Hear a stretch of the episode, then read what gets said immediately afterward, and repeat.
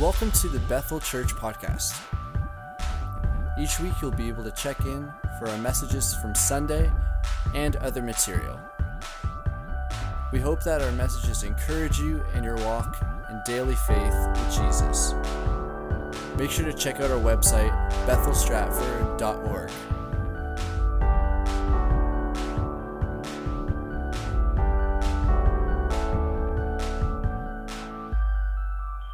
continue in our series, we're going to talk this morning about serving others.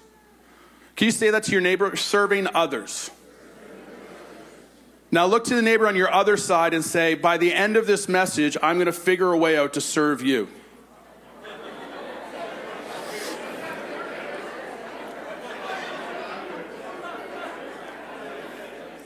That actually wasn't really even a joke. But I will say it was, it was amazing as I watched that how many spouses intentionally went to the other side than their spouse. It was like, oh, I'm going this way. So, Matthew 5, verse 38, it says this You have heard it, you have heard that it was said, an eye for an eye and a tooth for a tooth. Now, how many of us, we actually like, let's just stop there? And we'll walk out of here and be like, Thank you, Jesus. This is how I can deal with stuff at work. But Jesus continues. This is why we don't take one scripture verse. He continues, he says this, But I tell you not to resist an evil person, but whoever slaps you on the right cheek, turn the other to him also. If anyone wants to sue you and take away your tunic, let him take have your cloak also. And whoever compels you to go one mile, go with him too. Give to him who asks, and from him who wants to borrow from you, do not turn away.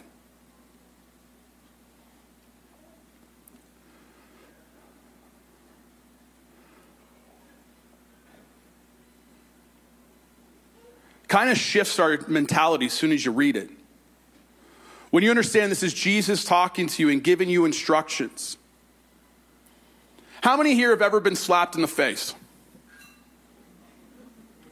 Just keep your hand up for a minute. I just want to see who's with me. Like, who's got slapped in the face, or like, okay, if you don't like, I don't know if I've got slapped. You've got punched in the face, whatever it is. Like, a few more hands are going up. Oh, yeah, okay. All right. So, of you that raised your hand, all the ones with your hands down, I honestly don't know how you made it this far in life without getting hit in the face. You grew up in a different time as me. All the younger kids, all like, you know, your teenagers and stuff right now, where it's like, don't speak meanly to each other.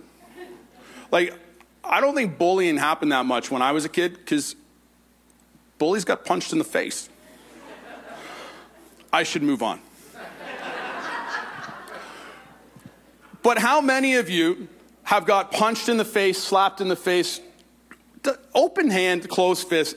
It really doesn't matter. How many of you immediately were like, oh, take this side too? right? Like, how many of you got slapped in the face and then were like, you know what? Hit the other side. The only way that happens is if you're tough enough that you got hit in the face and then you're like, I dare you to do it one more time.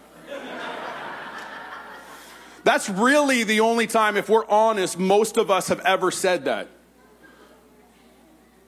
So here's what you have to understand what we're about to talk about as we go through these scriptures this morning. We are talking about stuff that doesn't come naturally. So, as you hear these scriptures, as we walk through this message this morning about serving others, we talked about it the last couple weeks. If you are honest and you are like me, you can be selfish. So the moment I hear the scriptures of serving others, the first thing that I want to know is who's serving me. But this morning, that's not what we're talking about. See, here's what you have to understand there are things written in scriptures to remind us to do things that are not natural to us. Do you want to know why the scripture tells you to pray for your neighbor, to pray for those who persecute you? But you want to know who it doesn't tell you to pray for? Do you know the scripture doesn't tell me to pray for Melissa? It doesn't tell me to actually pray for my kids. Because that comes natural. I should do that. I know to do that. It tells us to do the things that aren't natural. So this morning, as we go through this, just accept the fact right now this is not going to be natural for you. But that does not mean you're not supposed to do it.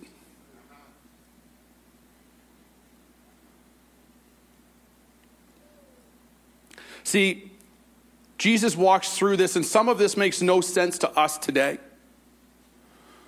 When you read, when it says, if somebody's going to sue you and take your tunic, let him have your cloak as well. Whoever compels you to go one mile, go with him too.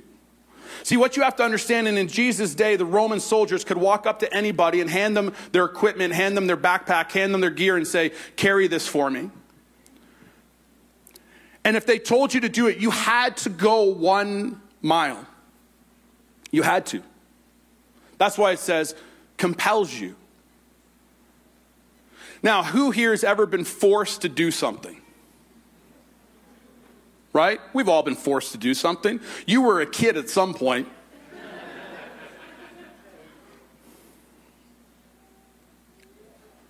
Here's what Jesus is saying See, you can force me to walk a mile,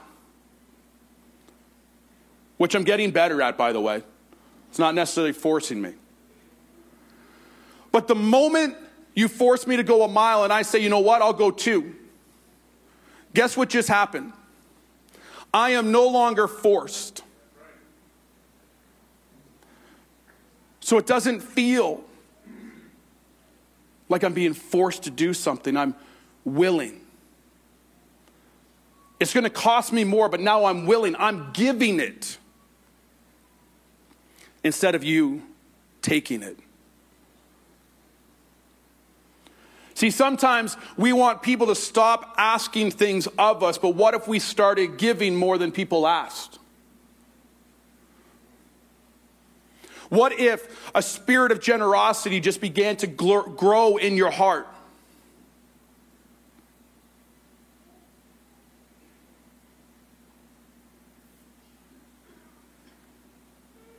What if all of a sudden you took those challenges?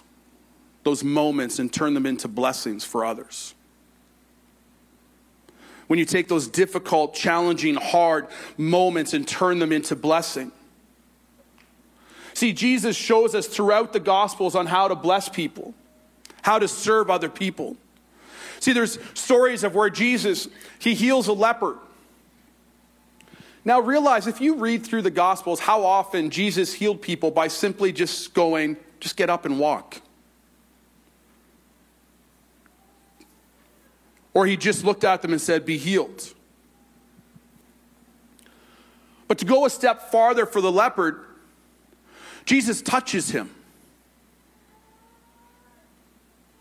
He had a personal contact with him. And I know some of you are like, well, so what? See, when people had leprosy in Jesus' day, they were sent out of the city. They had their own little spot that they could all go because they couldn't be near anybody. We don't know how long this person had leprosy for. So, guess what? We don't know how long it's been since somebody actually touched him. He took it a step farther. And Jesus touched him.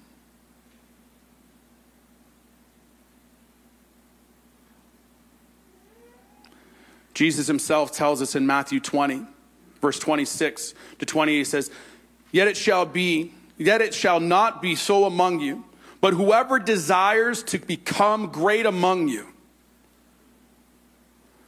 let him be, let him be your servant. You want to be great in the kingdom of God? You want to do great things for Jesus? Serve. Serve him. Serve others. And whoever desires to be first among you, let him be your slave. Now, many of you would be like, well, I don't want to be first.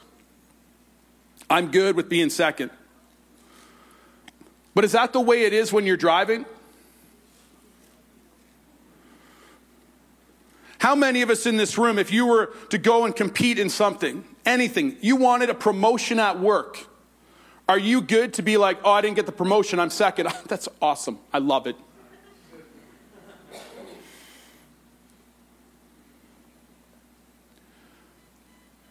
There's something in us that whether you want to be first or you think, I don't want to be first, there is something in us that we still want recognition. And Jesus says, Be a servant. Takes it to a stronger word, says, Be your slave. Because here's why in verse 28 just as the Son of Man, that's Jesus, did not come to be served, but to serve, and to give his life as a ransom for many. Jesus came here to be a servant, he came to serve you and me by laying down his life. See, he taught his disciples the whole time how to serve. When his disciples told him, hey, you should send all the people away, it's been a long day and they're really hungry. Jesus looks at them and says, You should just feed them. And that's where we see the miracle of the loaves and fishes.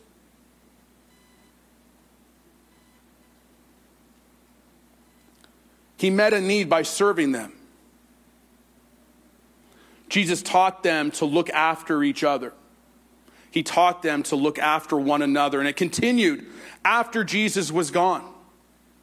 We see in Acts 2, Acts 2, verse 44.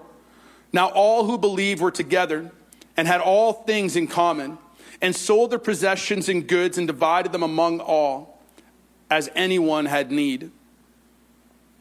Now, see, what we have to realize as we read this verse is we have to understand that in the early church, they went through a lot of persecution. As much as we want to believe in North America, we've encountered some persecution, we haven't. We haven't encountered any. Not yet. You might have felt uncomfortable, but that's not persecution, that's comfort. But the early church, they encountered persecution, as many of them became into a relationship with Jesus to be a part of the way. They were excluded from other parts of society because they were outcasts. They were believing in something that others people didn't believe, which put some of them into need. And that's when the early church, they would find things in their home that they could sell so they could help meet needs of others. See, as you pray for other people that are sitting beside you, or you pray for your neighbors, or you know of needs that people have that are close to you or around you, or even just a coworker, I challenge you to ask God how you can meet that need. Because sometimes we are the answer to prayer that we're praying for. Sometimes you pray for an answer of prayer that you can actually meet. But what it takes is some sacrifice for you. And that you have to serve them. What are you willing to sacrifice for other people?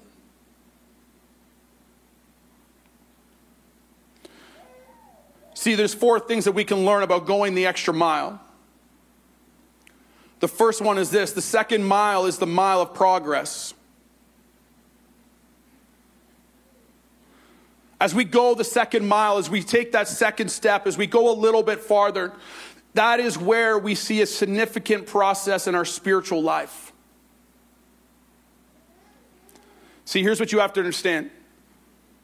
If you want to strengthen your spiritual walk, if you want to become deeper in a relationship with God, if you want to grow in a spiritual maturity, you don't do that by sitting on your couch.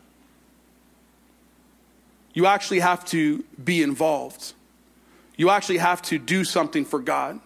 It's in those moments where you go the second mile for other people. It's in those moments where you and I grow. It's where you and I become stronger. See, the second mile, it means the most of this mile is the participation.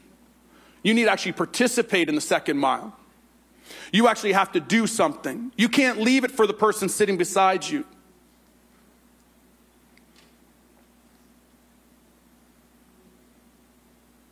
One author says the mile of participation is when we're willing and anxious to go beyond what the law demands. Are you willing to go beyond what God tells you to do? Are you willing to serve in a way that God even goes, hey, you just do this? And you're willing to go, you know what, I'm going to go a little farther. See, are you and I willing to do more than what the scripture tells us?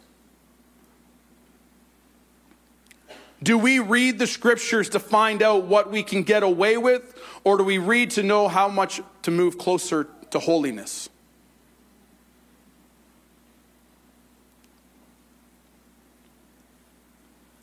How many of us read scripture and we go, well, it's a little bit gray here, so I guess it's okay?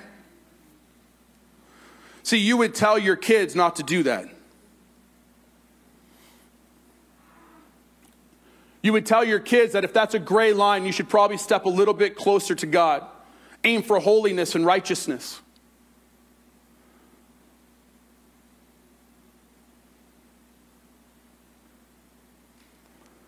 We just talked about money. So, do we tithe out of principle what the Bible teaches? Or do we say, well, that's, that's just an Old Testament thing? See, principles don't go away.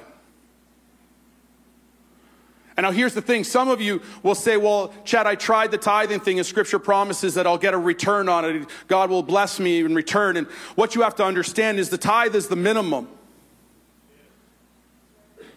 The Bible actually talks about gifts and offerings above that. And it's not really until you get into the gifts and the offerings that that return happens.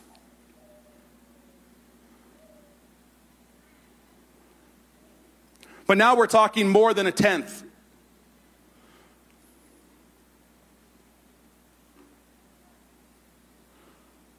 Do we do the minimum of what God asks, or do we go above what He asks? See, the third thing that we learn is this perseverance. The mile that means the most is the mile where we go beyond what expected, but we never quit. We persevere through it. We continue to press into God. See, the second mile is where we trust when it's hard. See, the second mile doesn't mean it's easier. The second mile just means it's by choice.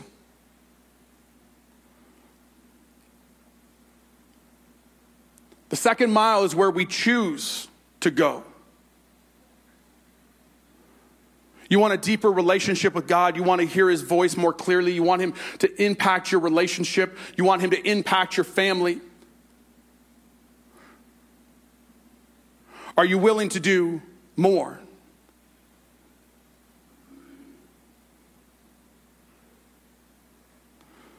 I have a mentor, he told me a story where he owned a, he owned a pig farm. And the pump in his septic holder that would pump it out continually quit. And they believed that there was something in there clogging it. And he continued to pray about it. And he was trying to figure out what to do. And everybody he talked to said, You're going to have to drain the tank. You're going to have to get way down in there and see what's clogging this pipe.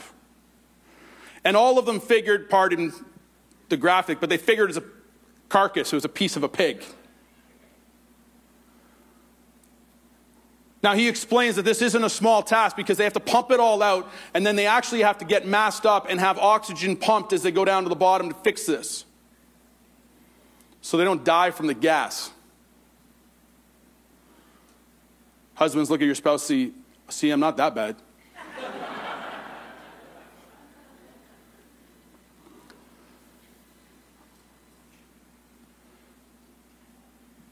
So they drain the whole tank. He gets masked up, he goes down. There's nothing. He says, when you look in the pipe, it's as clear as any pipe that pumps poop. I was going to say it was clean, but we all know what it does. It's like, oh. So as he gets out and he's not sure what's going on, he prays and he asks God, he's like, God, what is going on? And this is what he believes God told him. If you want that pump to stay clean, you need to get up at the time you said you were going to get up and spend time with me.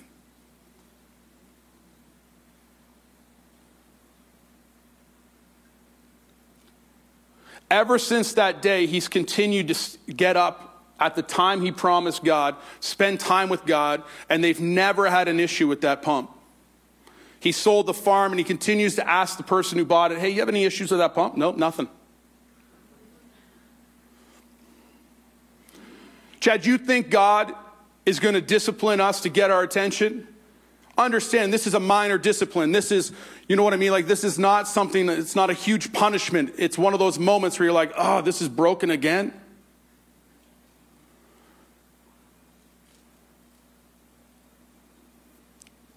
Do I believe he will do something to get your attention? Yes, I do. We read scripture in this past month where it talks about if God disciplines you, you should be happy because he disciplines his children. If you actually aren't getting disciplined by God, it means you're not one of his children. By the way, New Testament.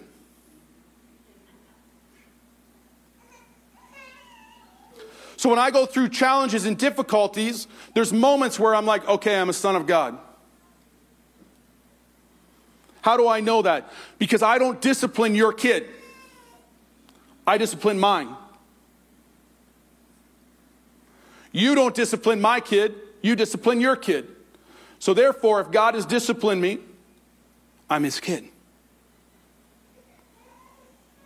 Now, same scripture tells us this no discipline in the moment is enjoyable. At least God's honest.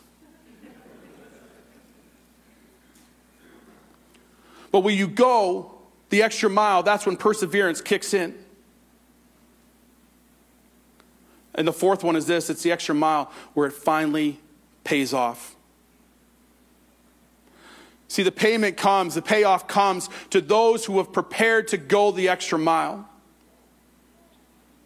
See, what you have to realize is God has a purpose for your life. You weren't just born and created just to spend time here and take up space. He created you with a purpose. Your purpose is normally found in the second mile. See, He has a moment for you, He has a calling for you, He has something special for you that nobody else can do. The person beside you can't do it. I can't do it for you. There's nobody in this room that can do it. There's something that He has specifically for you. He's given you a plan and a purpose. See, what you have to understand, if you look at Acts 9, in Acts 9, this is where Saul is on the road to Damascus. And God stops him and talks to him and encounters him and shifts his life. Paul, Saul, he's in a house and he's blinded.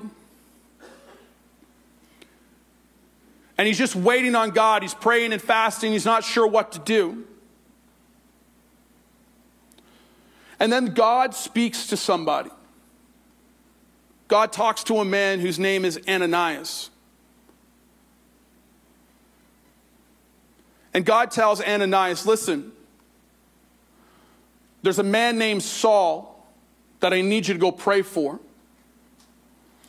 Now, here's what you have to understand Saul went to Damascus to persecute Christians. He had permission to. He had just had Stephen, one of the disciples, stoned to death. So Saul comes with a reputation. And here, a follower of Christ, a disciple, is told to go and pray for him. So, as any one of us would do, any one of us that knew there was somebody that not only wanted to hurt us, but had permission to hurt us, were allowed to hurt us, would get away with hurting us, we might be a little bit hesitant. Going back to the whole slap in the face thing. So Ananias is going, Are you sure, God? You, you're talking about Saul, right? Same Saul, like there's not a second Saul that I'm supposed to go pray for. We're talking about the same Saul. Does Saul have a twin brother and they couldn't come up with a different name, so his name is Saul? This is my brother Daryl, my other brother Daryl.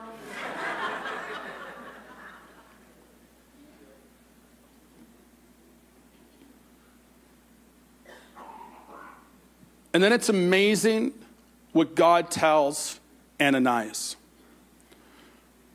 When I comprehended this, when I saw this and it stood out to me for the first time, it really shifted my walk with God. Because how many times have one of you, any of you, can be honest that God has asked you to do something and you've chickened out? Anybody? Anybody? Go ahead, it's all right. I, my hand's up because I've chickened out. How many of us, when we chickened out, this was actually our thought process? If I don't do it, God will find somebody else. It will get done because it's God. Amen? Right? I'm about to rip that excuse out of your hands. And it hurts. Because here is what God told Ananias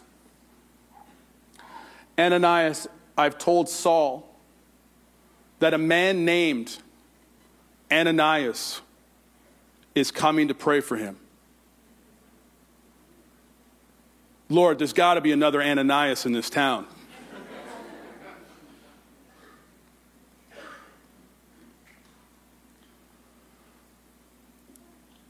How would Saul have received a Chad?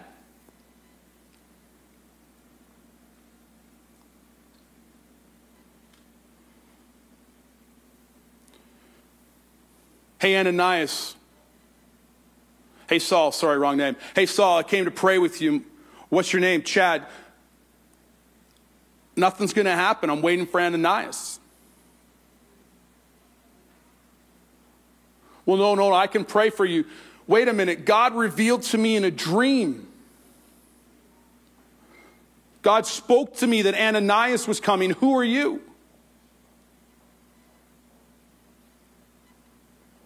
What plan does God specifically have for you that He can't use somebody else?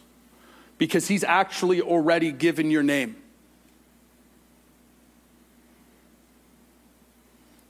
That passion that you're looking for, that deeper relationship with God, it's in the second mile. I want to read to you something that few people were sharing with me this morning, and it stood out to me, and I was like, this is, this is for this morning.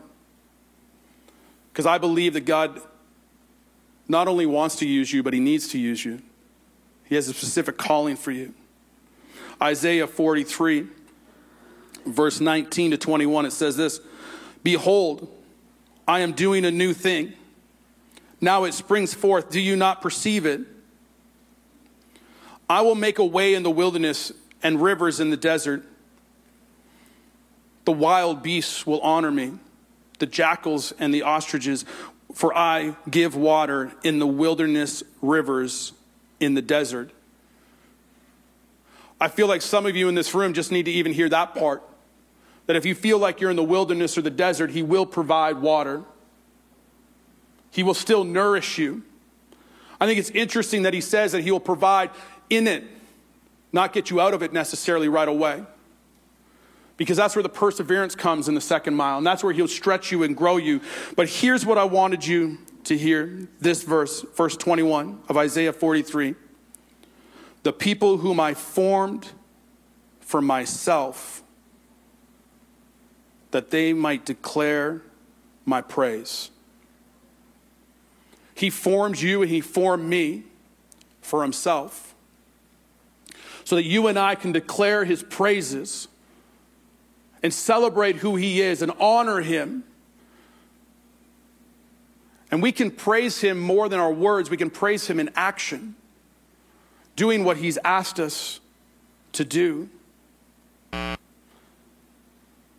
See, now that's where our responsibility to follow God's leading is to go the second mile when he tells us, when he pushes us, when we sense it. If he asks you to do something, do more. He tells you to buy milk for your neighbor, buy bread as well. Don't substitute your own stuff. Most of the men in the room are like, no, I know not to go off the list.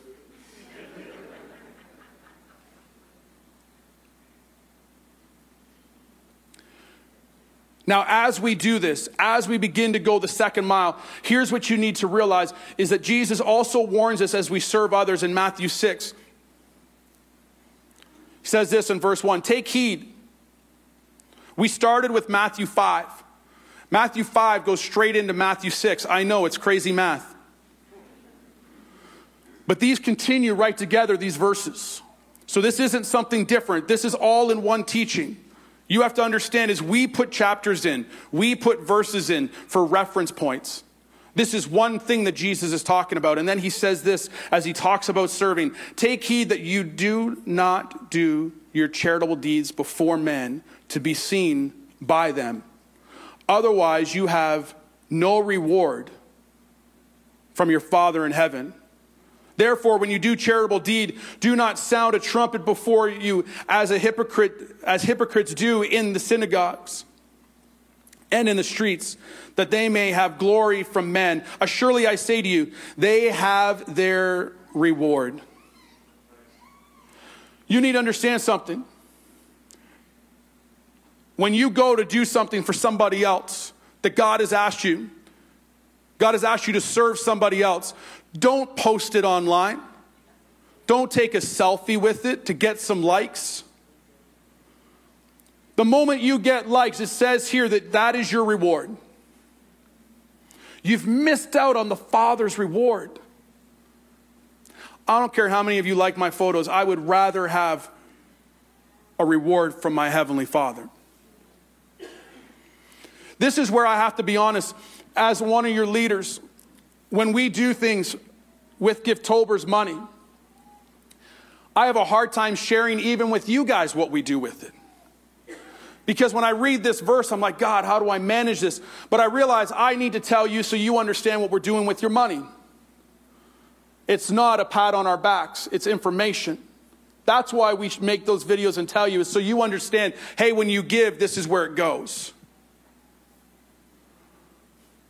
But I will never tell you who it goes to.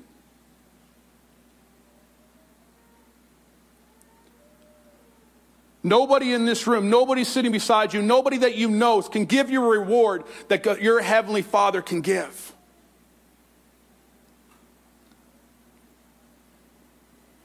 He goes on and say in verse 3 But when you do charitable deed, do not let your left hand know what your right hand is doing what your charitable deed may be, that your charitable deed may be in secret, and your Father who sees in secret will himself reward you openly. When God asks you to do something, don't tell people about it. It's such a, he pushes this so far to a degree that it's, my left hand shouldn't even know what my right hand is doing. That's how much He wants us to do this. So now that you know the why we go the extra mile, now just real quick, who do we go the extra mile for? Do we go the extra mile for church family? Do you go the extra mile for the people part of your small group? Yes. Do we go for our community? Yes. But I want to read the first set of verses that we read. Matthew 5, 38 to 42, and then we jumped into Matthew 6, but there's a couple verses in between that I want to touch on. And here's what he says in Matthew 38. We read it at the beginning. Have you heard that it was said, an eye for an eye or a tooth for a tooth? But I tell you not to resist an evil person, but whoever slaps you on the right cheek, turn the other also. If anyone wants to sue you and take away your tunic, let them take your cloak as also. And whoever compels you to go one mile, go with him too. Give to him who asks, and from him who borrows from you, do not turn away. And then it goes on to say this For if you love those who love you, what reward have you? Do not even the tax collectors do the same? I love how they emphasize tax, collect, tax collectors and not sinners. Anybody else notice that? That's how much tax collectors were kind of like, yeah,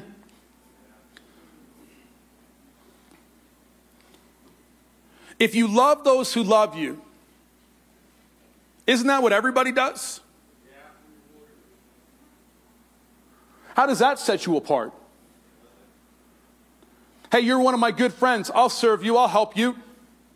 Great. Everybody does that. And if you greet your brethren only, what do you do more than others?